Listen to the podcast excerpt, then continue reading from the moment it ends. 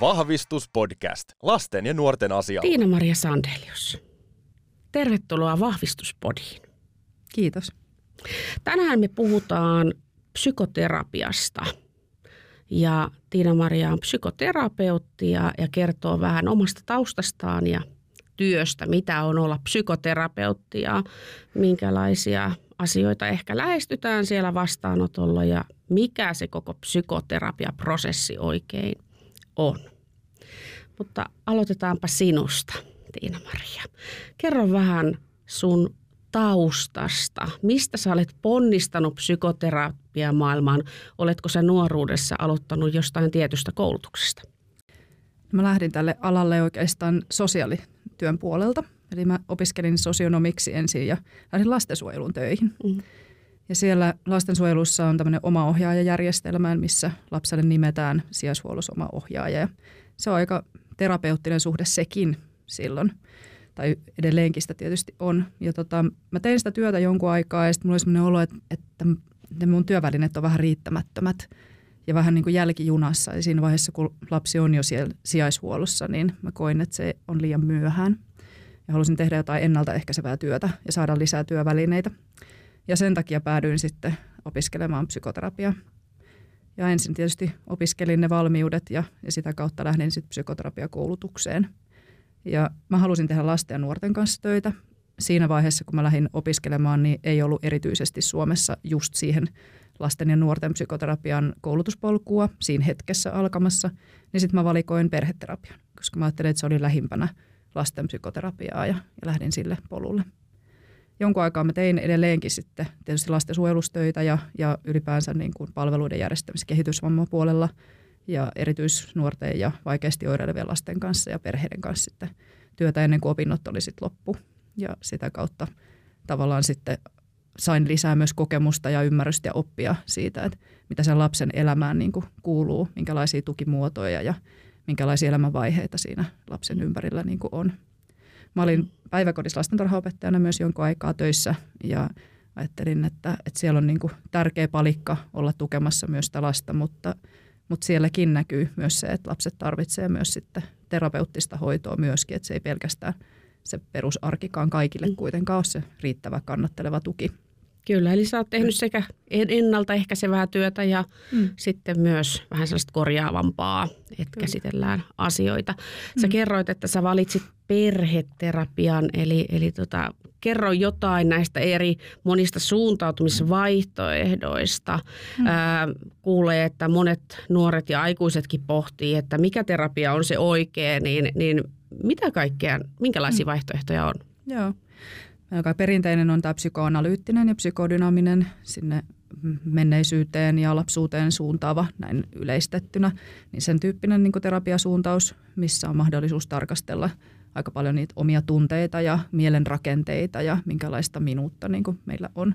Se on aika iso ja vallitseva mutta sen rinnalle on tullut tosi, tosiaan aika paljon historiaa saatossa tietysti sit uusiakin terapiamuotoja. Ja niistä varmaan uusin on tämmöinen KKT, kognitiivis-käyttäytymisterapia, ja, ja siinä tarkastellaan hyvin paljon sitä, miten me ajatellaan asioita ja miten me toimitaan tietysti tilanteissa vaikka. Ja se on aika hyvä esimerkiksi ahdistuksen hoitoon ja esimerkiksi OCD-hoitoon ja tämän tyyppisiin asioihin. Mä ajattelen, että nepsy, nuoret ja lapset esimerkiksi hyötyy siitä, kuin myös toki aikuisetkin.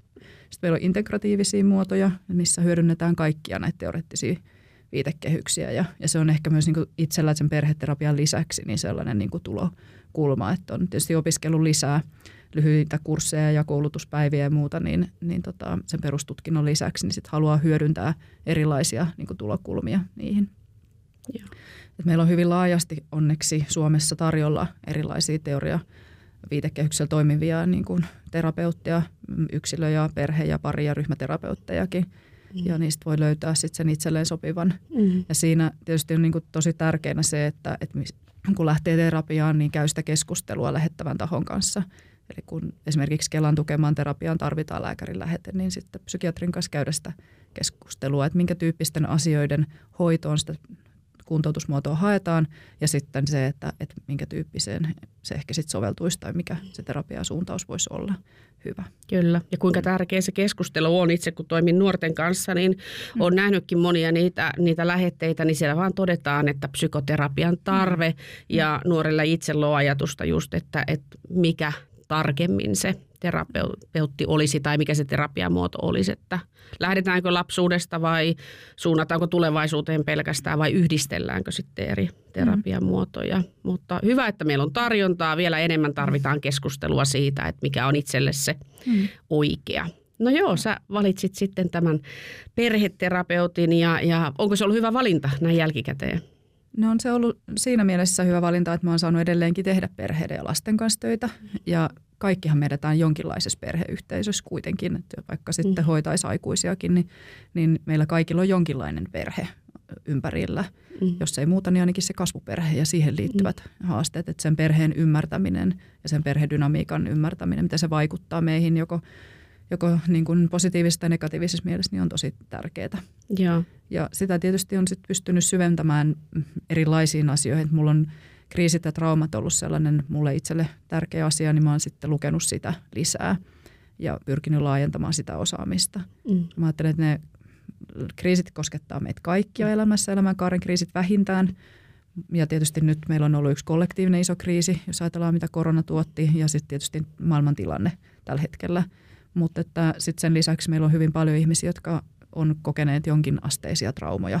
Ja ainakin mulla on sellainen itselläni käsitys, että se on aika paljolti niin kuin yleistymässä valitettavasti. Että meillä on myös paljon maahanmuuttajataustaisia ihmisiä ja, ja siellä on paljon hoidettavaa. Ja, ja tietysti ihan Suomessakin, mm. niin moni kärsii hoitamattomista traumoista. Kyllä. Kyllä. Niitä on sitten lukenut lisää. Kyllä. Kerro vähän siitä koulutuksesta. Eli mm. psykoterapeuttikoulutushan on aika pitkä ja aika kallis ja, ja siihen varmasti sisältyy, että saat itse käy terapiaprosessia läpi. Kerro vähän siitä. Joo. Eli siinä vaiheessa, kun mä olen lähtenyt sinne opiskelemaan, niin mulla kun ei ollut terveydenhuollon tutkintoa, niin mun on pitänyt sitä lisätutkintoa hakea. Eli silloin niin psykoterapian perusteet on kaksivuotinen koulutus ja kävin ensin sen ja sen jälkeen hakeudun sinne psykoterapiakoulutukseen, joka on ollut se kolmisen vuotta. Se sisältää 300 tuntia harjoitustyötä mm-hmm. ja se sisältää ryhmäpsykoterapiaprosessin, joka velvoitetaan kaikilta ja sitten vielä työnohjausprosessin sen koulutuksen aikana – siellä aika syväluotaavasti käydään sitä omaa mieltä läpi mm. ja prosessoidaan sitä, että mikä saa minut haluamaan sitä terapiatyöskentelyä ja mitkä ne mun omat sellaiset ehkä haavat on, mistä on hyvä olla tietoinen. Ja sen tyyppisiä asioita sitten käsitellään aika monialaisesti ja monisuuntaisesti sen koulutuksen aikana. Koitko, että se oli hyvä prosessi itsesi kannalta? Joo, kyllä mä ajattelen, että se oli ensinnäkin oikeassa ajassa – niin kuin oikeassa hetkessä ammatillisesti ja omassa elämäntilanteessa. Että omat lapset ei ollut ihan pieniä enää ja, ja tota, oli hyvä aika opiskella ja käydä niitä asioita läpi. Ja meillä oli aika kiva ja tiivis porukka, että siinä ehtii tutustumaan aika, aika tiivisti opiskelukavereihin myös, kun aika moni niistä koulutuksen osa-alueista tehdään pienryhmä työskentelynä tai koulutusryhmien sisällä olevina pieninä ryhminä, niin mm. se oli tosi miellyttävää ja kivaa. Joo, aika monet terapeutit sanoo, että he on lähtenyt sitten jossain vaiheessa työuraa siihen terapeuttikoulutukseen, että ei ihan vielä silloin parikymppisenä, vaan, vaan vähän myöhemmin. Onko tämä hyvä valinta? Mitä sä ajattelet? Mm. No, mä ajattelen, että, että jos ajatellaan elämänkaarellisesti, niin siellä parinkympin tienoilla vielä itsekin kasvaa ja on niin kuin tietynlaiset omat elämänhaasteet, itsenäistymiset ja opiskelut, työelämä ja asettuminen ja usein myös perhesuhteet vielä mm. sillä tavalla vaiheessa, että, että kun kuitenkin siinä koulutuksessa valmistaudutaan siihen, että voidaan olla avuksi jollekin toiselle, niin on hyvä olla ehkä itsekin valmis. Että kyllä mä ajattelen, että, että se on ihan hyvä, että silloin oikea kohta elämässä. Ja tämähän on myöskin semmoinen ammatti, että mitä vanhempi on, niin sen enemmän on tietysti laajaa ymmärrystä mm. elämästä ja semmoista elämän viisautta, joka tukee sit sitä ammatillista minää. Kyllä, mm. juuri näin. Lähditkö sitten heti töihin terapeutiksi valmistumisen jälkeen vai miten, miten se tapahtui? Se oli, kun se koulutus oli hyvin intensiivinen, niin mä hetken aikaa vielä tein niin, että mä tein osa-aikaisena terapeuttina töitä mun oman toiminimen kautta ja sitten mä tein myös niin kuin sosiaalityötä muissa lastensuojelussa edelleenkin. Eli mä toimin sitten yksikön johtajana ja, ja palvelupäällikkönä ja muuta siinä rinnalla, kunnes sitten vasta koin, että nyt on ehkä semmoinen hetki, että mä haluan tehdä sitä pääsääntöisesti. Ja tällä hetkellä mä teinkin sitten täyspäiväisenä niin terapeuttina töitä. Ja. Et siinä oli ehkä semmoinen mutusteluaika. Mun hyvä yksi tota, no niin kouluttaja sanoi, että tälle asioille kannattaa antaa sellainen muhimisaika, että kaikesta siitä, mitä luki ja mitä koki siinä koulutuksessa, että ne jotenkin jäsentyy itselle myöskin, niin saa helpommin sitten käyttöön. Ja. Et se koulutushan on valtavan niin kuin, laaja, siinä on valtavasti materiaalia, mitä pitää lukea ja, ja työstää. Meillä kuuluu siihen myös kansainvälisiä koulutuspäiviä, niin niiden asioiden niin kuin yhdistelyä ja keskustelua ja näin, niin mm. nekin on semmoinen oma prosessi. Mm. Sillä oli ihan hyvä antaa aikaa. Mm. Kuinka kauan sä oot nyt tehnyt tätä työtä? Mä oon tällä hetkellä tehnyt täyspäiväisenä niin semmoisen kolmisen vuotta ja sitten kymmenen vuotta niin kokonaisuudessaan nyt sitten Joo. osa-aikaisena sitä ennen. Joo. Sä oot katsellut nyt terapian näkökulmasta tätä maailmaa, niin mm. onko yhteiskunnassa terapian tarve jollain tavalla muuttunut tässä kymmenen vuodessa? Aika paljon mm. puhutaan ainakin mediassa tällä hetkellä terapiasta. Joo. Ajattelen, että on vaikea sanoa siihen, että onko se tarve muuttunut. Mä luulen, että meillä on jonkin verran ollut sitä, tai samantyyppistä tarvetta ollut aikaisemminkin, Ää, mutta että ehkä sitä on tällä hetkellä nostettu myöskin ihan hyväkin, että on nostettu esiin, koska se on hyvin vaikuttava hoitomuoto mm. myös. Ja työnantajat on havahtunut myöskin siihen, että sitä työterveydestä tarjotaan lyhyt psykoterapia muodossa. Niin se on ehkä semmoinen, mikä nostattaa myöskin sitten, kun on tarjontaa, niin on mm. sitten myöskin sitä kysyntääkin. Mutta kyllä mä keskimääräisesti ajattelen, että ihmiset tarvitsevat enemmän kuuntelua ja hoitoa. Mm. Mielenterveysongelmat on kuitenkin nousseet ja me ihmiset oireillaan ymmärrettävästi kaikkea sitä, mitä meidän maailmassa ja ympärillä tapahtuu. Mm. Että jos ajatellaan, että lapsista 20 prosenttia kokee jonkinlaisia mielenterveyshaasteita ja 10 prosenttia heistä tarvitsee kuitenkin niin kuin psykoterapian tyyppistä hoitoa, niin se on aika paljon mun mielestä. Mm. Ja aikuisväestöstä en osaa sanoa tarkkaa lukuja, mutta voisin sanoa, että se ei kauhean kauas siitä jää, jolle ole jopa merkittävästi enemmän. Mm. Ja mun mielestä se mielikuva terapiassa käymisestä on jollain tavalla niin kuin voiko sanoa muuttunut, mutta kehittynyt ainakin. Että, että aika kaukana on ne vuosikymmenet, kun koettiin se, että se on vain sellaista, pitää olla isot ongelmat ja, ja, ja pitää olla ikään kuin todella pahoinvoiva ihminen, että voi mennä terapiaan. Ja, ja nyt ajatellaan, että se on itse asiassa aika hyvä monelle ihmiselle, myös niin kuin mm. pienempiin asioihin, että pääsee vähän prosessoimaan. Ja just mainitsit lyhytterapian, mm. eli, eli vähän tämmöinen kevyempi versio ehkä. Joo. Kyllä mä ajattelen, että me ollaan tultu aika harppauksia siitä maailmasta, missä asiat kuului vain kotiin ja piti pitää niitä aika paljon itsellään. Että ollaan tultu siihen suuntaan, että, asioista voi puhua ja voi hakeutua avun piiriin, voi pyytää apua. Mm. Ei tarvitse niin kuin selvitä itse ja se on mm. mun mielestä hyvä suuntaus. Mm. Ja edelleenkin sitä saisi vielä vähän puskea siihen suuntaan, että, että voi tulla mahdollisimman aikaisessa vaiheessa niin pohtimaan sitä, että mitä mulle kuuluu. Mm. Ja, ja tosiaan lyhyt psykoterapiaa tarjotaan työterveydessä tällä hetkellä aika paljon, mikä on hyvä asia. Sillä on aika suuret vaikutukset esimerkiksi työssäjaksamiseen ja sairaslomien määrään ja, ja sitten tietysti niin kuin työhön palaamiseen se pitkiltä sairaslomilta esimerkiksi. Ja se on tullut yhdeksi tarjontavalikoksi tavallaan sen Kelan pitkän tai pidemmän terapian niin kuin rinnalle – Kela, Kela, Kelan tukema prosessi on niin kuin aika usein kuitenkin niin kuin pitkäkestoista ja syväluotaavampaa työskentelyä ja, ja se keskittyy vähän erityyppisiin asioihin, mutta sitten tämä lyhyt psykoterapia mahdollistaa lyhyemmän niin kuin tapaamisajan, niin tutkii sitten ehkä sellaisia asioita, mitkä akuutisti hmm. ihmisen elämässä ehkä häiritsee ja on tarkoitettukin lieviin ja keskivaikeisiin tämmöisiä oirekuvia. Kyllä. Onko nämä koulutukset erilaiset ammattilaisille, että jos on lyhyt psykoterapeutti tai sitten tämä pidempi malli? Lyhyt psykoterapiaa saa tehdä ainoastaan psykoterapeutit, eli koulutus on täysin sama. Joo. Et se, mikä erottaa Kela-maailmaa ja sitten tätä lyhytpsykoterapiamaailmaa on, on se, että terapeutin tulee hakea Kela-pätevyydet – ja esimerkiksi omalla kohdalla ne kelapätevyydet on siihen perheterapiaan, koska mm. se on se mun suuntaus. Sitten meillä on erikseen yksilöterapeutteja, jotka taas hakee yksilöterapiaan sen kelapätevyyden. Ja lyhyt psykoterapiaa voi tehdä psykoterapeutti. Kyllä. Ja, ja joka on valviran hyväksyvä ammattinivike. Sitten meillä on tarjolla markkinoilla myös lyhytterapiaa, joka taas ei ole psykoterapiaa. Niin, nämä pitää erottaa. Kerro vähän näistä eroista. Joo. Et jos ajatellaan niin kuin karkeasti se ero on niin, että psykoterapia on aina vaikuttavaa hoitoa ja sen, sitä hoitoprosessia ohjaa myös aina lääkäri tai lähettävä taho. Lyhyt terapiaa on taas ehkä tavoitteellista, ohjaavaa, valmentavaa työskentelyä, joka myös tietysti liittyy ihmisen elämään ja mieleen ja hyvinvointiin ja, ja tukee myös sitä. Mutta niissä on suuri ero kuitenkin se tulokulma ja, ja minkälaisia asioita siellä voidaan käsitellä. Joo. ja koulutustausta on silloin eri. Joo, siitä on tullut vähän kritiikkiäkin, että lähes kuka tahansa voi lyhytterapeutiksi ä, opiskella. Joo. Ja, ja tota, pätevyydet on tietysti erilaiset siellä. Se on ihan totta. Joo.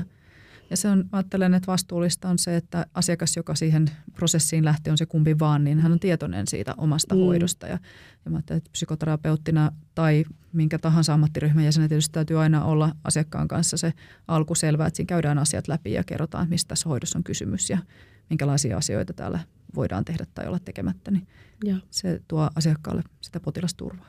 Kyllä. Mm. No niin, sä lähdit sitten tekemään terapiatyötä ja sanoit Mm. jo, että sulla on Kelan pätevyydet sinne perheterapiaan ja ilmeisesti Kela ohjaa sinulle asiakkaat sitten sille puolelle. Kyllä. Kyllä, joo. Ja se on ihanaa se perhe, perheiden kanssa työskenteleminen. Eli siellä, jos ajatellaan vastaanottotilannetta, niin siellä voi perheestä olla kuka vaan. Tietysti asiakas on se, jolle sitä terapiaa on myönnetty ja hän siellä on paikalla aina, mutta hänen ympärillään voi olla aika monimuotoinenkin perhe. Joskus siellä on vanhemmat, joskus siellä on sisaruksia, kaikki heistä tai isovanhempia tai muita tämän ihmisen merkityksellisiä ja tärkeitä ihmisiä. Ja se, mitä siellä tapahtuu, niin siellä tapahtuu keskustelua. Mm. Toki kaikenlaisia työvälineitä mä käytän myöskin, koska meidän on joskus paljon paljon helpompi jonkun tekemisen lomassa niin kuin tehdä tai keskus, käydä keskustelua omista tärkeistä asioista. Mm. Kerro jotain työvälineitä, anna joku esimerkki, että mi- minkälaisia sä käytät. No, hyvin pienten lasten kanssa, sanotaan alle 10-vuotiaiden ja heidän perheiden kanssa me käytetään piirtämistä aika Mm. paljon, maalaamista, mm, kehollisia harjoituksia, me ollaan pelattu asioita tai kortteja ja muuta. Ja sitten pehmoleluja ja, ja kaikenlaista tällaista, mikä, mistä on kiva vähän niin kuin hipelöidä ja näin. Mutta että esimerkiksi nepsylasten kanssa on hirveän tärkeää ajatella sitä, minkälainen se setitys ikään kuin on. Mm. Että aika harva lapsi jaksaa sitä 60 minuuttia vaan istua ja keskustella vakavia asioita. Että sitten täytyy olla liikettä ja tekemistä. Ja Mm. perheterapia voi myöskin järjestää jossakin muussa ympäristössä kuin se vastaanotolla. Että aika usein se on perheen koti esimerkiksi. Siellä voidaan käydä sitä keskustelua. Niin sitten siellä on luontaisesti ehkä myös lapsen huonetta ja tavaroita ja muuta siinä käytössä. Että tämän tyyppisiä asioita pienten, pienlasten kanssa tehdään. Kuinka paljon saat perheiden kotona versus sitten saat ihan siellä omassa työtilassa näiden perheiden kanssa? Joo, ehkä sanotaan puolet ja puolet. Mm. Mm, Mä harjoitteluaikana tein kaikki mun harjoittelut sen koko 300 tuntia ihmisten kotona. Mm.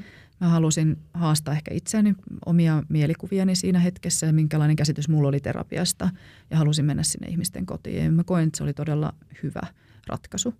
Silloin tietyllä tavalla se, mitä siinä terapiaprosessissa tapahtuu hyvää, niin se jää aina sinne kotiin, kun siinä vapautuu aika paljon tunteita ja, ja näin opitaan puhumaan siinä. Että et joskus on tavallaan on hyvä, että tullaan pois sieltä kotoa ja puhutaan jostain asioista, mutta sitten joskus se myös voi toimia vähän vasten, että ne hyvät asiat jääkin sinne terapeutin Mm. luokse ja sitten siellä kotona onkin taas ne samat tietynlaiset dynamiikat. Niin joskus se on ihan, ihan tosi hyvä, että mennäänkin sinne kotiin. Joo, ja se ilmapiiri, että minkälainen se on siellä kotona. Että välillähän se on se turvapesä, missä, missä niin kuin Mm. haluaakin puida niitä asioita, mutta välillä se voi olla tosi ahdistavaa tai kireetä Kyllä. ilmapiiriä. Niin se on ihan hyvä päästä toiseen turvalliseen tilaan Mm. silloin. Kyllä.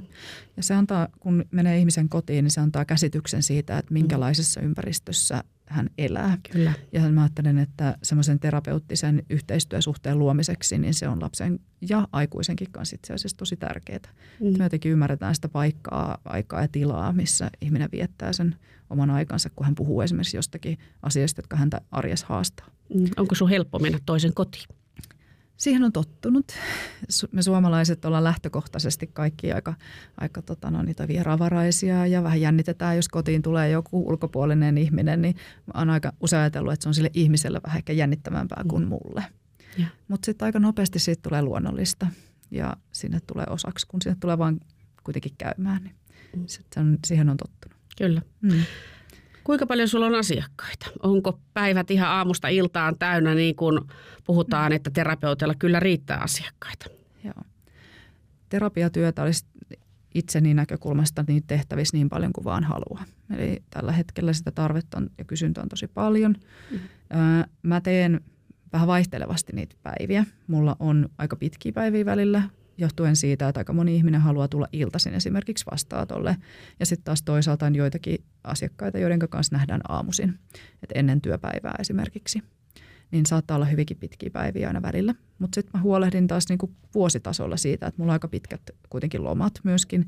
Ja mä oon valikoinut tavallaan sen tyyppisen työskentelytavan, että mulla on pitkä kesäloma ja sitten mulla on joululomaa, ja, jonka mä vietän sitten oman perheen kanssa ja to, huolehdin itsestäni ja sitten annan niin kuin tavallaan työlle tasapainoa sit sitä mm. kautta.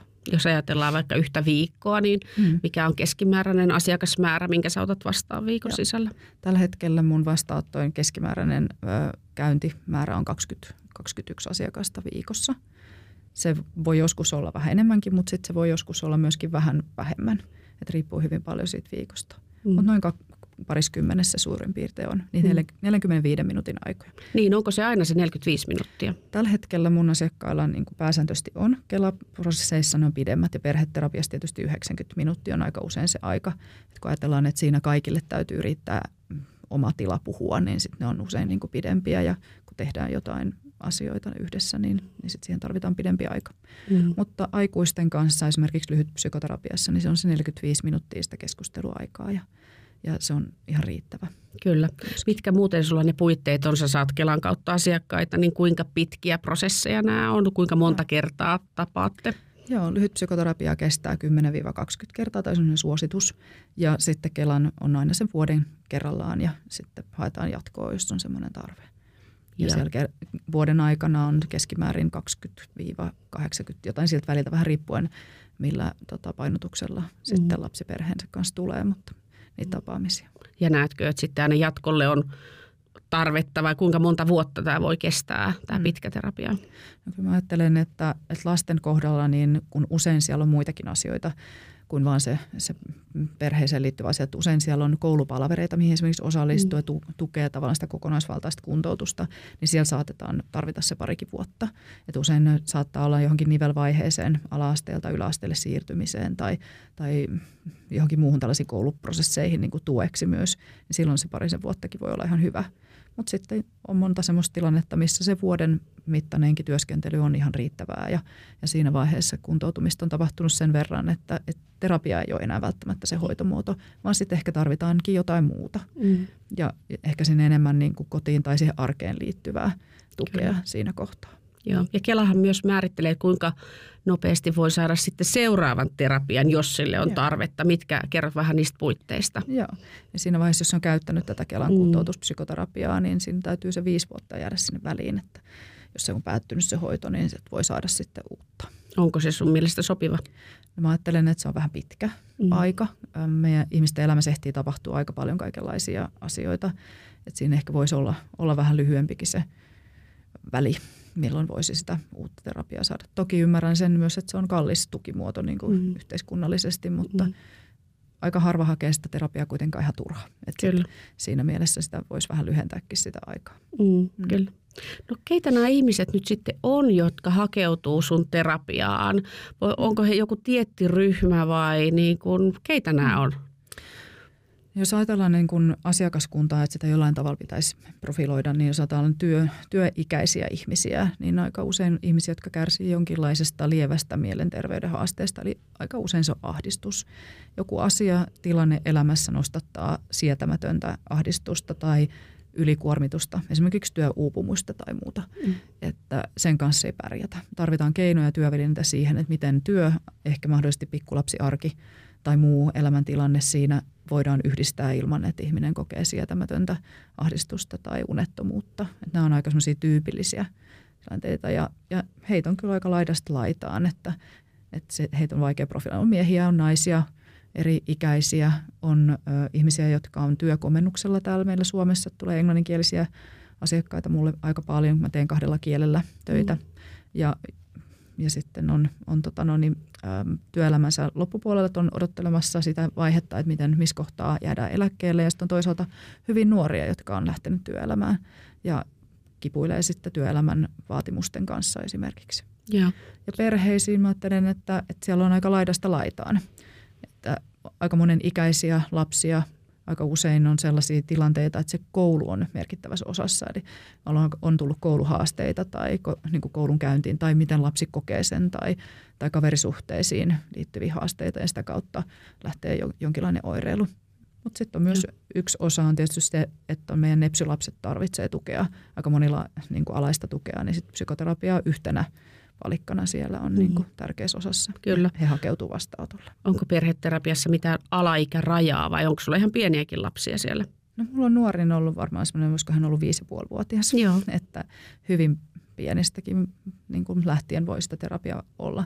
Et meillä on toki erikoissairaanhoito näiden ihan pienten lasten ja, ja ylipäätään tietysti lasten kanssa niin aika tehokasta, että aika varhaisessa vaiheessa pystytään lasta tukemaan. Et ehkä keskimääräisesti ihmiset on kuitenkin, tai lapset on niin 10-12 siitä eteenpäin, mitkä sitten yksityiseen psykoterapiaan niin hakeutuu, mm. nämä nuorimmat. Joo. Mm. Opettajat puhuu aika paljon koulussa sellaisista oppilaista, joilla on joku trauma siellä mm. taustalla, joku sellainen psyykkinen asia, mihin he kokevat, että ei omalla ammattitaidolla pysty vastaamaan. Se ei liity mm. koulutyöhön ehkä millään tavalla. Ajatukset on ihan jossain muualla ja, ja tota, opettajat paljon puhuu, että näiden pitäisi päästä varhaisessa vaiheessa esimerkiksi selvittelemään sitä traumaa. Ja syystä tai toisesta kaikki ei kuitenkaan sinne pääse. Siellä voi olla kieliesteenä tai jotain muuta, että on esimerkiksi oppilas tullut jostain toiselta puolta maapallon sota-alueelta ja se trauma onkin tullut sitten sieltä. Mm. Tulee, näkyykö tämän tyyppiset asiat teillä, että tulee vaikka vieraskielisiä maahanmuuttajia, turvapaikanhakijoita? Joo, sitä nyt Mikrin puolelta niin on aktivoitukin aika paljon sitä mm. sosiaalisen, psykososiaalisen tuen niin kuin antamista ja se näkyy kyllä terapiamaailmassakin. Mm. Ja siinä prosessihan muuten on niin kuin sama, mutta silloin me tarvitaan se tulkki. Joo. Eli se muuttaa hiukan sitä asetelmaa, koska tilassa on myös ihminen, joka mm. ei ole psykoterapeutti, mutta auttaa sen kielen kanssa. Et onneksi lapsethan oppii nopeasti myös kieltä mm. ja, ja tietysti kommunikoi aika moni myös englannin kielellä ja sitä kautta niin sieltä sitä yhteistä ymmärrystä löytyy nopeasti. Mutta se on ehkä semmoinen tarve, mitä tarvittaisiin psykoterapiakentällä myöskin, että meillä olisi monikielisempi tavallaan psykoterapeuttiväestö. Mm. Että sitä me kyllä tullaan tarvitsemaan. Mutta kyllä se näkyy ja enenemismäärin niin kun lasten kokemat ä, traumat ja järkyttävät tilanteet, niin ne näkyy kyllä meidän varmasti oppilaissa ja luokissa ja sitä kautta myös sit tuolla terapiapuolella mm. ja mielenterveyspalveluissa ylipäätänsäkin. Kyllä, ja niitähän voi olla vaikea kotona käsitellä omien vanhempien kanssa, jos he on kaikki ollut siinä traumaattisessa tilanteessa yhtä aikaa. Eli siellähän myös aikuiset voisi tarvita apua. Kyllä. Lapsen on vaikeaa tunnistaa itsessään ehkä sitä traumakäyttäytymistä ja tarvitsisi aika paljon psykoedukaatiota ja niiden traumatrikkereiden tunnistamista mm. ja työvälineitä siihen. Mutta yhtä lailla mä ajattelen, että meidän niin kuin – opetustyön ammattilaiset tarvitsisivat myös hekin sitä, että miten kohdata lasta, joka mahdollisesti on kokenut traumaattisia tilanteita. Että ihan niitä työvälineitäkin Joo. tarvitaan. Että hyvin paljon pystytään tekemään jo sillä, että me kohdataan se lapsi ymmärtäväisesti ja, ja lempeästi ja pysähdytään hänen äärelle. Että sen suurempaa ei siihen ensi alkuun tarvita. Mutta sitten on tietysti jotain tilanteita, missä mä ajattelen, että ihan varmasti opettajat, lastentarhan opettajat, mm. kasvut, kaikki kasvatusalan ihmiset voi olla – niin kuin riittämättömyyden tunteen äärellä, koska niitä työvälineitä ei samalla tavalla ole. Kyllä. Eli se kohtaaminen, empaattinen kuuntelu esimerkiksi ja läsnäoleminen, niin ne, ne voisi olla ensimmäisiä Kyllä. työvälineitä. Et jos ajatellaan lasta, lasta tai nuorta, joka on kokenut traumoja ja tällaisen niin kuin massiivisen ison kriisin, se on hirveästi esimerkiksi voimakkaita, ennalta niin kuin arvaamattomia ääniä. Ja pelkästään aikuisen äänenpaino tai käyttämä tapa, miten puhuu, niin se saattaa jollekin olla jo valtava trikkeri. Kyllä. Hälinä koulun käytävässä mm. saattaa muistuttaa pakolaisleiriltä siirtymistä tai mm. bussimatkaa jonnekin tai muuta, ja lapsi ei pysty niitä tunnistamaan, niitä trikkereitä. Hyvä esimerkki toi. Mm. Kuinka moni opettaja tulee ajatelleeksi, että joku hälinä voi mm. trikkeröidä mm. Kyllä. tällaiseen tilanteeseen. Ja lapsen tapa oireilla sitä traumaa tai ahdistusta esimerkiksi on mm. aika usein aina niin jonkinlainen käyttäytymisen häiriö, Joo. mikä näkyy niin kuin ulospäin. Kyllä. Että heidän on vaikea sisäisesti niin sisäisen maailman tuntemuksia ja muita niin kuin sanottaa. Toki jotkut lapset vetäytyy mm. siitä vuorovaikutuksesta, kontaktista ja silloin tietysti siihen on toisaalta ehkä helpompikin joidenkin ihmisten niin kuin reagoida. Että vaikea, vaikeampi voi olla se lapsi, joka riehuu, potkii, heittelee tavaroita, mm. niin, niin nähdä, että tämän lapsen käyttäytymisen takana onkin traumatrikkeri, joka on vienyt hänet pois tolalta. Kyllä. Mä puhun paljon, että haastava käyttäytyminen on hätähuuto. Joo. Se on viesti aikuisille, että huomatkaa mut, ymmärtäkää mua, mm. nähkää mitä tämän taustalla on. Että se käyttäytyminen on vain reaktio. Kyllä. Ja, ja se meidän tärkein työväline on nähdä, mitä siellä taustalla mm. on ja lähteä niin kuin ennaltaehkäisemään niitä asioita. Että pelkkä sellainen kieltäminen tai sanktioiminen käyttäytymistä, mm. niin sehän ei auta sinne Ei. taustalle mitään. Lapsi tarvitsee siinä tilanteessa aina ymmärtävän aikuisen Mm, vierelle ja kyllä. tuen ja sen nimenomaan sen emotionaalisen turvan. Kyllä. Mutta on ymmärrettävä myös toki se, että koulutilanteissa, siirtymätilanteissa, Mm. niin siellä ei ole riittävästi sitä aikuista, joka pystyy siihen ehkä Mm. mm. välttämättä aina pysähtymään. Ja Juuri tietysti näin. luokassa niin, tai tällaisissa ryhmätilanteissa siellä voi olla useampi, jotka sen tarvitsee kerralla, niin sekin on ihan ymmärrettävää. Mutta nämä on ehkä sellaisia kysymyksiä, mitä mä ajattelen, että tarvitsisi yhteiskunnallisesti niin kuin keskustella yhteistyössä, niin käydä läpi, että millä tavalla voidaan monialaisesti auttaa niissä tilanteissa. Et koulussa on erityistyöntekijöitä myöskin, niin, mm. niin myös heidän läsnäololla on suuri merkitys siellä. Kyllä. Ja meillä on sairaalakoulu ja tässä podissa oli sairaalakoulun Mm. rehtori kertomassa Espoosta. Joo. Ja, ja tota, hänkin on havainnut tämän tarpeen, kyllä. Joo. Että työvälineitä tarvitaan, Mm. kyllä. No kerro sitten siitä terapiasta. Mm. Minkälainen on psykoterapian kaari? Sulle tulee asiakas ja joskus se sitten siirtyy eteenpäin, mutta minkälainen on siinä? Mitä siinä tapahtuu välissä? Joo. No siinä oikeastaan siinä ensimmäisellä tapaamisella, kun istahdetaan alas, niin ruvetaan vähän ihmettelemään, että ketäs me niin kuin ollaan. Mm. Ja terapia lähtee oikeastaan liikenteeseen siitä, että terapeutin ja sen asiakkaan välille täytyy syntyä tämmöinen niin kuin yhteistyö eli allianssi. Ja siinä sitoudutaan siihen, että mä sitoudun asiakkaaseen ja asiakas sitoutuu siihen hoitoprosessiin. Joskus sitä ei tapahdu. Ja Mitäs sekin, sitten? ja sekin on ihan ok. Siinä tilanteessa mä ajattelen, että on hyvä, että asiakas etsii toisen terapeutin. Että, jos, Joo. että on hirveän tärkeää, että se ihminen, joka minua hoitaa, niin mä koen sen turvalliseksi. Mä koen, että mä voin liittyä häneen ja me löydetään Mhm. jotakin yhteistä. Ja me ollaan ihmisiä, meillä on erilaiset luonteet, persoonallisuudet, erilainen rytmiikka. Niin on tosi tärkeää, että on siinä, siinä hetkessä valikoiva ja etsii sen, joka parhaiten itselle sopii. Joo. Eikö siihen prosessiin kuulukin käydä vähän tutustumassa vaikka muutaman terapeutin kanssa, että miten se toimii se Kyllä. yhteistyö? Joo, ja niitä terapian tutustumiskäyntejä, niin niitä kannattaa kyllä tehdä vähintään se kaksi tai kolmekin, ennen kuin Joo. se itselle se semmoinen löytyy, että hei, tässä mun on hyvä olla.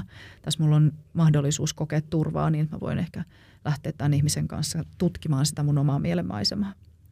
Mutta jos ajatellaan, että se, se yhteistyö siitä rakentuu, mm. Mm. niin sitten siinä käydään kuitenkin kaikki perusasiat läpi. Eli terapeutti on aina vaitiolovelvollinen kaikesta ja niitä tekstejä ei näy mistään muille asiantuntijoille ja tämän tyyppiset niin perusjutut, mitkä siihen kuuluu, niin ne on asioita, mitä täytyy terapeutin käydä asiakkaan kanssa niin läpi. Mä usein sanotan, johtuen siitä mun kriisi- ja trauma-kiinnostuksesta, niin sanotan myöskin alkuun sen, että, että tässä tilassa sulla on myös vapaus koska vaan pysäyttää meidän keskustelu. Ja jos on lapsesta kysymys, toki joskus aikuisenkin kanssa, niin me saatetaan sopia vaikka joku merkki. Että nosta vaikka käsi ylös ja että nyt mä en pysty enempää, niin mä tiedän silloin antaa sulle tilaa tai me pysähdytään tämän asian kanssa nyt tähän. Että nyt tänään ei ole hyvä hetki siitä vaikka käydä keskustelua tai tarkastella sitä. Ja ne on semmoiset niin turva, turvaan liittyvät asiat, mitkä sitten täytyy siinä käydä läpi.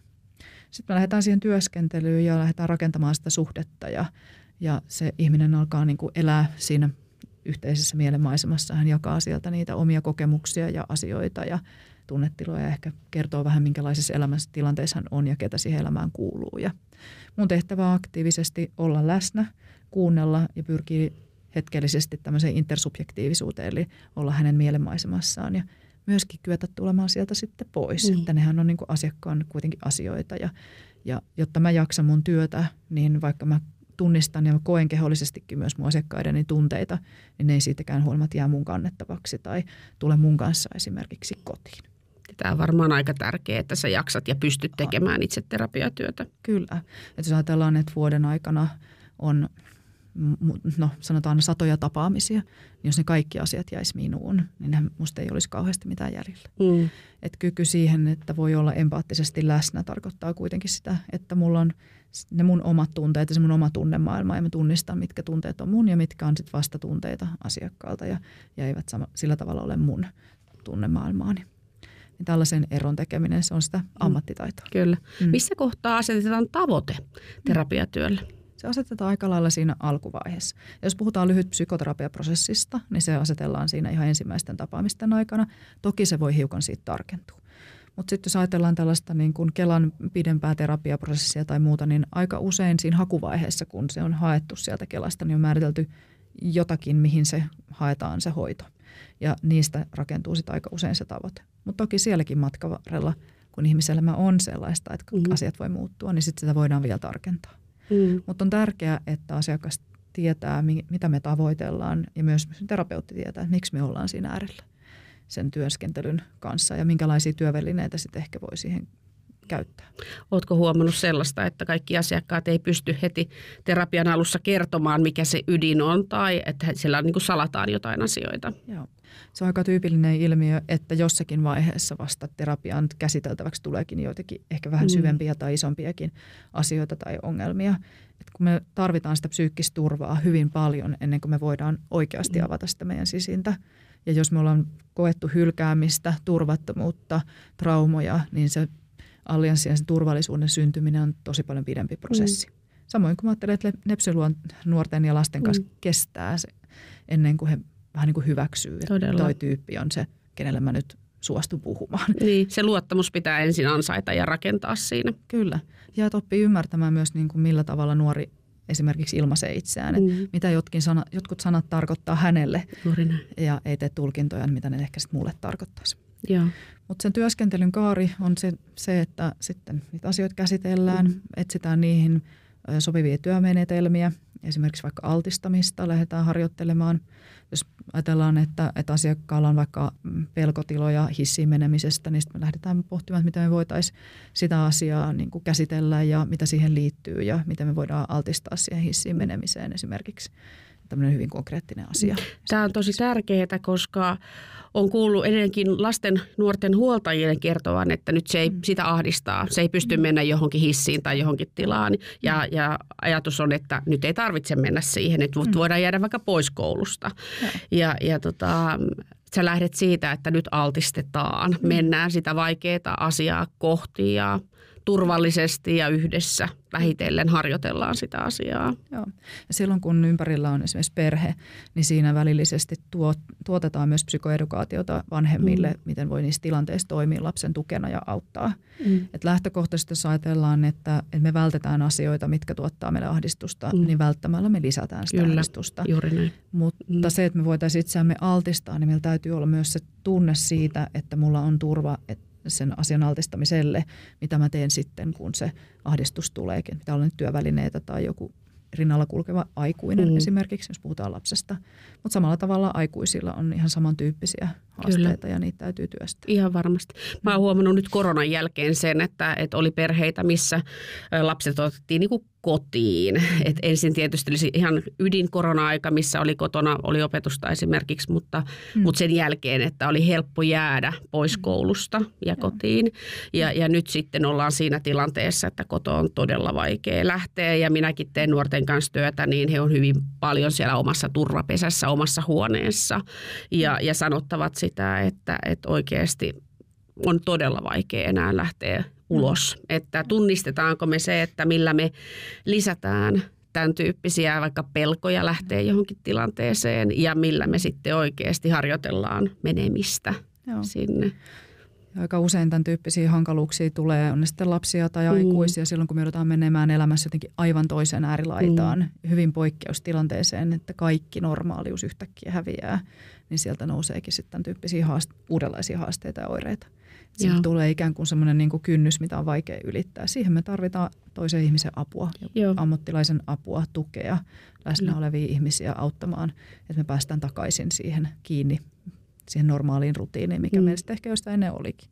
Toinen, mikä kuuluu koulupuolella, on tämä, että, että esimerkiksi nepsy, lapsi tai nuori, niin joka ää, kuormittuu helposti ja, ja on ärsykeherkkä ja näin isoissa ryhmissä, niin, niin vanhemmat vaativat häntä kotiopetukseen. Eli koska koulu on kuormittava ympäristö, niin nuoren pitää saada opiskella kotona. Mm. Miten näet tämän tyyppisen vaateen? Mä ajattelen, että joissain tilanteissa on hyvä asia. Mm. Jo, jotkut nuoret hyötyy siitä, että mm. sitä kuormitusta hiukan lasketaan. Ähm, se on moninainen tietysti kohta elämässä ja siihen voi liittyä montakin asiaa, miksi näin on. Mutta sitten lähtökohtaisesti mä ajattelen, että meidän koulun pitäisi olla sellainen paikka, missä pystyttäisiin vastaamaan siihen ärsykke yliherkkyyteen. Mm. Ja mä ajattelen, että se sama kuormahan on siellä myös opettajilla. Mm. Että on, on he nepsy kirjolla tai eivät Kyllä. itse. Että kyllähän meidän maailmassa on hirveän paljon ääni ääntä ja melua ja, ja stimulaatiota joka suuntaan. Et, et sitä on ehkä kokonaisvaltaisestikin hyvä miettiä, että voisiko meidän kouluympäristö olla ollakin rauhallisempi. Mm. Ja tässä jos, joissain koulussa, kun oli kokeiltu tätä päivällä joogaa ja rauhoittumista mm. ja mindfulness, niin valtavan hyvät tulokset.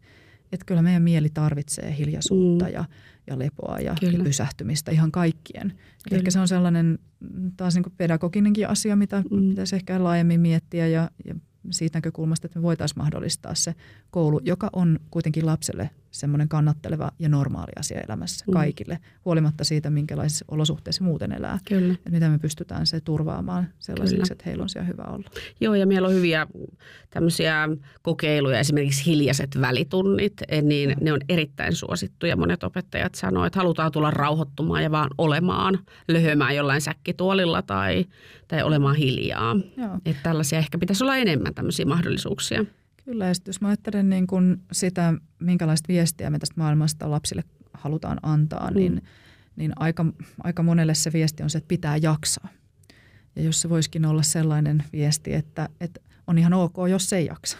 Mm. Että voisiko siellä ottaa sen jonkun päikkärin, jos on semmoinen olo, että nyt tästä ei tule mitään. Niin.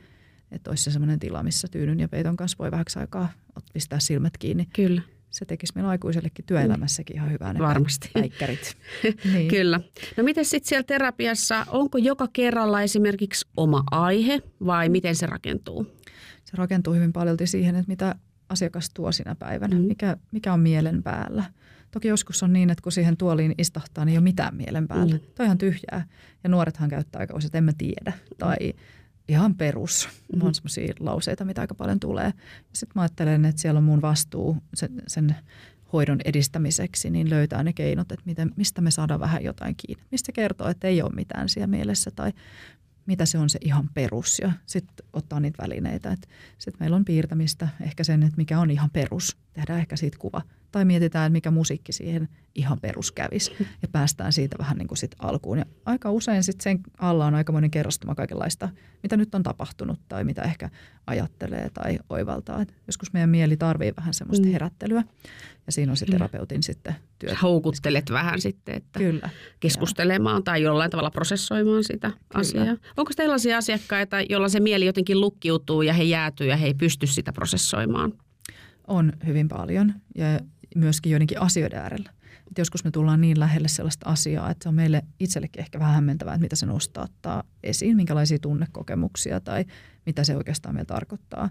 Ja silloin taitava terapeutti, niin kuin nyt psykoterapeutista kaikki varmasti ovat, niin ohjaa sitten johonkin kevyempään aiheeseen hetkellisesti. Että me voidaan tarkistella sitä aihetta ensin ja tulla sieltä vähän pois ja ehkä palata siihen uudelleen. Mm. Ja sitten mä aika usein kiinnitän hirveästi ihmisen kehoon niin kuin myöskin huomiota, että me ollaan kuitenkin kokonaisuus, niin joskus se keho viestii mulle jotakin muuta kuin ehkä se, mitä se asiakas puhuu. Niin silloin, jos tuntuu, että me jäädään johonkin jumiin, niin mä saatan siihen kehon liittyen sanoa, että miten sun hartiat menikin mm. jotenkin noin ylös tai, tai mitä, mitä tässä tapahtui tai että et huomasitko, mikä tunne toi mahtoi olla. Et, mutta esimerkiksi häpeähän on sellainen, mikä pistää meidät katsomaan aika mm. nopeasti alas tai – no lapset saattaa ottaa tyynyn tai jonkun mennä ihan sinne taaksekin, niin sitten me ehkä puhutaan vähän siitä tai käytetään kortteja mm. visualisoimaan sitä tai muuta. Sitten siitä päästään niin kuin eteenpäin. Ja se on aika tyypillistä, että terapiaan tuleekin vähän välillä semmoista vastustusta. Että äh, mä en niin kuin jaksa jotenkin, mä en jaksa nyt kaivaa näitä asioita. Koska silloin kun me ollaan niiden meidän omien mielensopuikoiden siellä äärellä, niin siellä on myös aika paljon sit semmoista tunnetta, mikä vie meiltä voimia. Ja siitäkin me aika usein siellä terapiassa puhutaan. Mm. Et joskus on sellainen, että mä en haluaisi tulla tänne yhtään näiden asioiden äärelle, kun sitten me taas puhutaan niistä vaikeista mm. asioista. Ja sitten me mietitään, että, että voitaisiinko me puhua tänään sitten ehkä vahvuuksista ja, ja antaa vähän semmoista aikaa niin kuin myös lilluun niissä asioissa ja, ja sitten mennään eteenpäin. Joo. Onko asiakkaita, jotka jättää terapiakäyntejä väliin ihan tietoisesti, että on vaikea tulla? On sellaistakin vastustusta ja, ja tota, joitakin aikoja voi olla välissä sen takia, usein sitten saatan soittaa ja kysellä, että mitä kuuluu ja nähtäisikö ja otetaan sitten vähän kevyempi kerta siihen väliin ja sitten päästään mm. taas takaisin siihen työskentelyyn. Eli monen kanssa päästään. Onko sellaista, että sitten terapia loppuu ennen aikoja sen takia, että ei pysty sitoutumaan siihen käymiseen? Mulla on ehkä ollut sellainen onni, mm. että mä oon aina saanut sitten sieltä sen ihmisen mm. jotenkin kiinni ja, ja luotuu sitä yhteistä ja löydettyy sitten aina se polku. Mutta on toki tässä muutamien vuosien aikana joitakin sellaisiakin, jotka jättääkin sitten tulematta vastaanotolle ja, ja vähän, että heistä ei sen jälkeen kuulu. Ja no tietysti terapeuteille aina sellaisia, että se asia jää vähän niin kuin auki. Olisi kiva myöskin sulkea se, koska mm. terapiaprosessiin kuuluu myös sen terapian päättäminen. Mm. Että se on ihmissuhde, se on työskentelysuhde ja se on hyvä päättää, ikään kuin mm. sanoa niin sanotusti heipat ja hyvästit. Mm. Että siinä tietysti kootaan niin kuin vähän sitä, että mitä, mitä asioita me ollaan työstetty, mitä tämä on merkinnyt sulle, mitkä asiat sä oot huomannut oivaltanut itsestäsi, että muuttuu, minkälaisia, miten sä nyt suhtaudut vaikka asioihin versus silloin aikaisemmin mm. ehkä. Ja sitten tietysti niin kun, siihen hoitoon kuuluu myös tällaisten lomekkeiden täyttäminen, eli seurataan esimerkiksi sitä mielialaa, niin sitten täytetään ne sinne loppuun ja katsotaan, minkälainen muutos siinä esimerkiksi on. Niin ne olisi aina hyvä saada päätettyä. Mä ajattelen ylipäätänsäkin ihmisen elämänkirjossa, niin asiat, jotka jää jollain tavalla vähän meidän taakse niin kuin aukinaiseksi, niin aika usein näyttäytyy myös siellä terapiaprosesseissa, että ne vaivaa ihmisiä. Ja. Ihmissuhteet tai työpaikat tai jotkut asiat, mitkä jäi vähän niin kuin kesken, niin siinäkin mielessä mä ajattelen, että myös terapian täytyy olla sellainen, missä se loppu tulee ja se mm. päätös. Niin, mistä sä tiedät, että koska se terapian aika on päättyä, että koska se kaari ikään kuin tulee päätökseen? Joo. Mä ajattelen, että siinä vaiheessa, kun ihminen itse tunnistaa omat voimavarat, on oppinut niitä käyttämään, on onnistunut selviämään niistä tilanteista, mitkä aikaisemmin ollut hankalia, niin siinä kohtaa on hyvä ruveta lopettelemaan sitä terapiaa. Mm. Toiselle se lopettamisprosessi voi olla vähän pidempi, että jos se oma itsevarmuus ja itseluottamus on vielä vähän haurasta, niin sitä tarvitaan sitä kannattelua. Ja aika usein mä esimerkiksi sit saatan sopia jonkun seurantakerran kuukauden kahden päähän tai näin, että on se vielä siellä se var- varmistus takaportti, että voidaan vielä nähdä ja vähän katsella, että mikä on homman nimi. Mutta sitten toisille se tulee nopeammin, se vaatii sen yhden, kaksi keskustelua ja, ja tota, sitten ollaan valmiit sanomaan hehe ja, ja ainahan voi palata. Että lyhyt psykoterapiaan ihmiset palaa, jotkut sanotaan vuoden kahden päästä hetkeksi haluaa kerrata jotakin asioita tai joku asia on nostattanut uudelleen päätään ja vähän muistellaan, että hetkinen, mitä tämän kanssa nyt oltiinkaan. Tai sitten on tullut joku uusi asia, mitä haluaa tarkastella. Mm. Mutta se on toki pienempi prosentti, että aika monelle se yksi pätkä riittää ja, ja sitten ei enää palakkaan mm. terapiaprosessiin. Sä oot kuitenkin semmoinen tuttu ja turvallinen ihminen, joka on ehkä kulkenut aika pitkän matkaa siinä elämässä mukana. Eli toisille voi tulla myös semmoista luopumisen tuskaa mm. sinusta, että eikö nämä jatkukaan enää. Kyllä.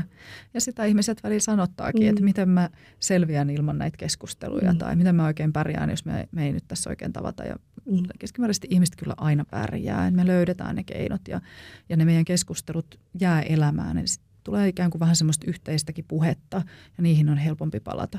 Ja sitten tietysti mä ajattelen, että terapiatyöskentelyssä, kun laki velvoittaa myös kirjaamaan, niin kirjauksethan jää kuitenkin myös asiakkaalle itselleen.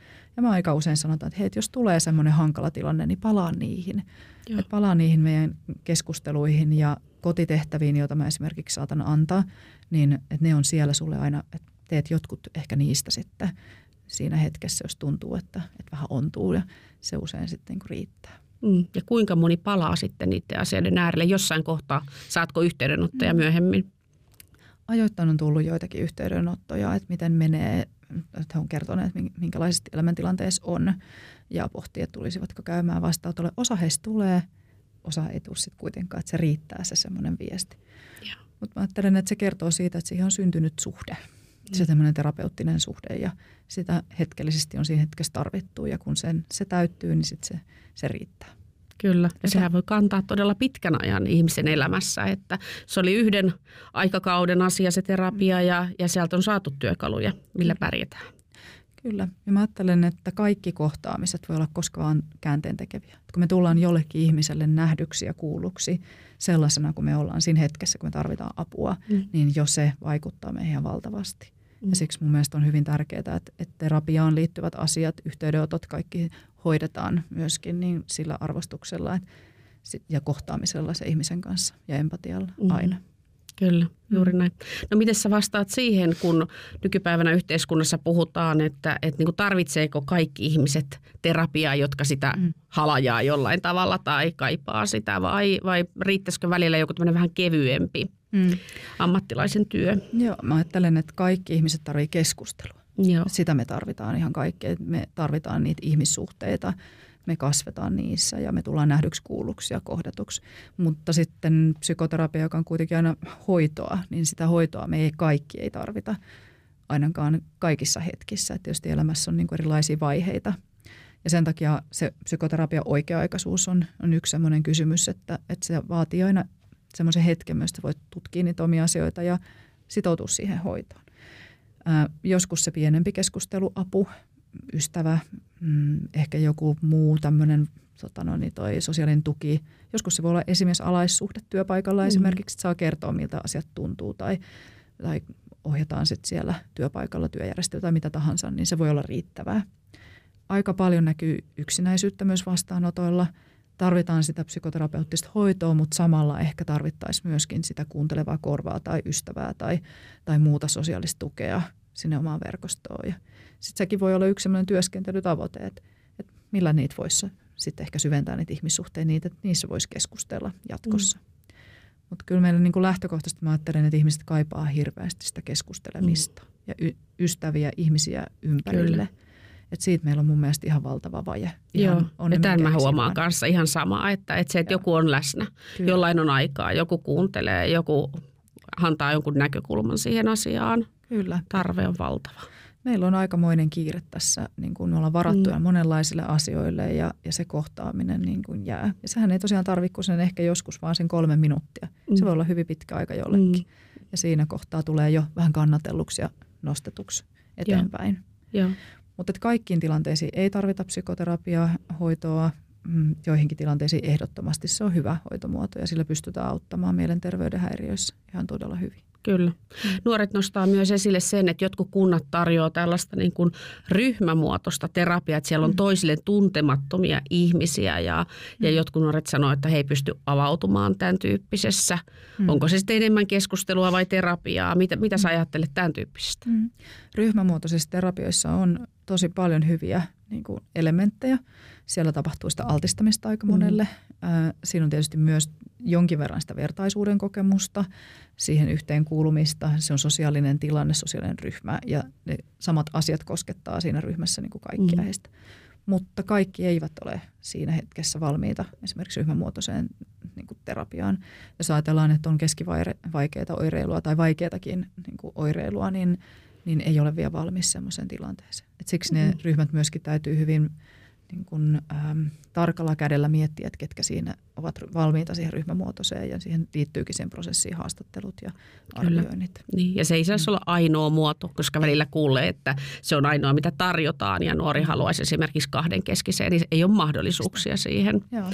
Ja toinen, mitä meidän nuoret saa aika helposti, tietysti ja saa aikuisetkin, mm. mutta meillä on jonkin verran erikoissairaanhoidossa vaikka jonoa, että terapeuttia ei löydy tai, tai sitten arviointi ei vielä ole päässyt, niin tarjotaan tätä nettiterapiaa. Mm.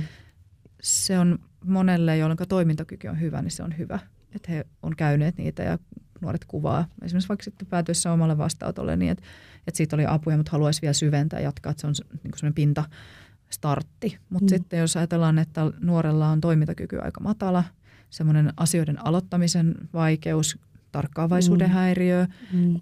niin se terapiamuoto ei ole heille silloin se paras muoto, jos he sitä saa niin. aloitettua oikeastaan ollenkaan. Kyllä. Mm. Joo, eli semmoinen sitoutumattomuus voi näkyä herkemmin nettiterapiassa sitten. Kyllä. Pidätkö sä muuten etäkäyntejä ollenkaan? Mulla on jonkin verran etäkäyntejä, kyllä. Et silloin kun on nuorista kysymys, mä toivoisin aina live vastaanottaa, mm. mutta toki se ei aina ole mahdollista. Sitten jos ajatellaan maantieteellisiä sijainteja vaikka, että he asuvat mm. kaukana jossakin muualla. Mutta tota, ja tietysti aikuistenkin kanssa on mukavaa, että näkisi vaikka ensimmäisen kerran livenä ja sitten riippuen mitä asia käsitellään, niin, niin sitten nähtäisiin sen jälkeen vasta sit etänä. Mutta on mulla myös asiakkaita, jotka on pelkästään etänä ja, mm. ja siihen tietysti harjaantuu ja oppii ja se on toiminut myöskin ihan hyvin. Mm. Et se vaatii terapeutilta vähän erityyppisiä niin asioita olla läsnä sen, sen ruudun äärellä ja havainnoida vähän eri tavalla, kun toinen ei ole siinä samassa tilassa. Joo, mm. kyllä.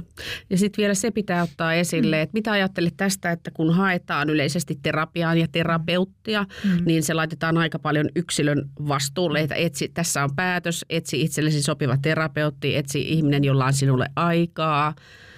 Se on aika niin kuin vaativa prosessi ihmiselle, joka voi huonosti sillä hetkellä. Se on ihan totta ja mä ajattelen, että jos olisi kaikki mahdollisuus, niin olisi ihanaa, että voisi järjestää palveluohjauksen mm. siinä vaiheessa – että sen ihmisen ei tarvitsisi itse lähteä siihen etsimään sitä laajakirjoisesti, sitä täysin itsellekin vierasta ihmistä. Mm.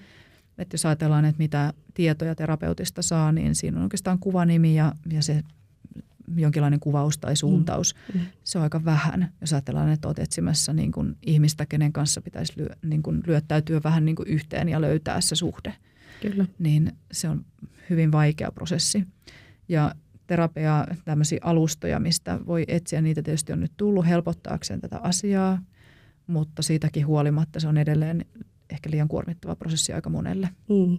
Moni nuori on sanonut, että on 50 tai 100 kyselyä laittanut ja ehkä sitten kolme tai viisi vastaa, että, että kokevat mm. myös niin kuin sen, että, että heille ei vastata. Ehkä se tarkoittaa, että aikaa ei ole sillä hetkellä terapeutilla, mutta se, se on ikävä kokemus myös heille siinä tilanteessa. Mm. Mm. Mä ajattelen, että siinä vaiheessa, kun me haetaan apua, mm. on se minkälaista apua tahansa, mutta ennen kaikkea sitten meidän syvimpiin mielen asioihin pyydetään sitä apua, mikä se käytännössä se sähköpostin lähettäminenkin vaikka on, tai joku muu viesti. Ja siihen ei vastata, niin se on se emotionaalisella tasolla niin kuin tietynlainen hylkääminen. Mm. Ja se on hyvin ymmärrettävää, että joskus niitä vastauksia voi joltakin jäädä, jos niitä tulee terapeutillekin niin kuin useita kymmeniä päivittäin – mutta mä ajattelen, että sit myös ammattilaisen vastuulla on se, se osa, että millä tavalla itse huolehtii siitä, että se viesti on mahdollisimman laajalla, että en pysty vastaanottamaan uusia, että se säästyisi se mm. tämän tyyppinen niin kuin kommunikaatiokatkos tavallaan syntymästä. Mm. Et kun meillä on kuitenkin sitten niitä vaihtoehtoja laittaa automaattisia vastausviestejä ja, ja, ja näihin palvelimiin, mistä meitä voi hakea, niin kirjoittaa, että en ota vastaan uusia, niin se säästäisi myös mm. sitä aikaa puolin ja toisin. Joo. Mm, kyllä. No mihin tämä terapiamaailma on nyt sitten menossa, jos mietitään sinua ja sinun asiakkaita, niin riittääkö asiakkaita myös jatkossa? Mm. No ainakin tällä hetkellä mä ajattelen niin, että riittää. Mulla on oma ehkä semmoinen vakiintunutkin asiakaskunta ja ihmiset sit löytää mut sen kuuluisan puskaradion kautta mm. tietysti tulee vastaanotolle, on hyviä kokemuksia, niin haluaa sitten kertoa siitä eteenpäin. Se on kauhean kiva huomata. Ja tietysti sitten se, että, että sitä lyhyt psykoterapiaa teen, niin sitä tuolta työelämästä sitten kuitenkin niitä asiakkaita tulee. Työelämä on todella isossa murroksessa ollut tässä jo pitkään ja on edelleenkin, jos ajatellaan viime päivienkin tapahtumia, niin, niin siellä on kaikenlaisia asioita, mitä yritetään selvittää, hoitaa ja kuormitusta on paljon. Et kyllä mä ajattelen, että sitä työtä ja työn sarkaa edelleenkin niin riittää. Ja itse on ajatellut sitä myöskin niin kuin jatkaa. Mä nautin mun työstä. Jokaisessa päivässä on jotain hyvää – ja mä tykkään aina mennä työhön. Mm. Että mä en jotenkin sitä itse ehkä salaa hiljaa miettinytkin, ehkä pitäisi puhuakin siitä enemmän, että miten onnekas mä oon, että mulla on oikeasti sellainen työ, mistä mä oikeasti tykkään, nautin ja mä koen itse onnistumista siinä joka mm. päivä ja koen, että mä oon siinä itse niin kuin hyvä. Ja sen lisäksi on aina oppimista. Että aina Kyllä. tulee joku sellainen asia, minkä äärelle pitää vähän itsekin pysähtyä, mm. että hetkinen – miten tämä asia menikään. Mm. Ja sitten tulee luettua aika paljon ja tutkittua asioita, osallistua koulutuksiin ja näin. Ja se on myös aika mielekästä. Mm.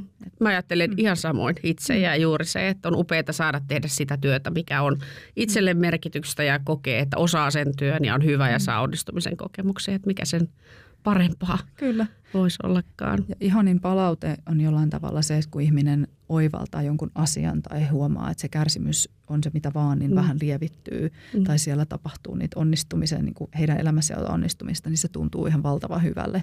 Ja se on hyvä asia huomata ja se tunt, niin kuin tuo turvaa sille itselle, että hei, tämä työ on sellaista oikeasti, mikä vaikuttaa johonkin. Ja mm. sehän on yksi tärkeä asia myös työelämässä, että sulla on kokemus siitä, että että se sun tekemä työ on merkityksellistä. Kyllä. Juuri. Se on valtavan ihanaa. Eli Tiina-Maria yrittää tai haluaa pysyä terapiakentällä, Kyllä. että tämä on sinun, sinun Kyllä. juttusi ja, ja jaksat ja haluat tehdä sitä myös jatkossa. Kyllä.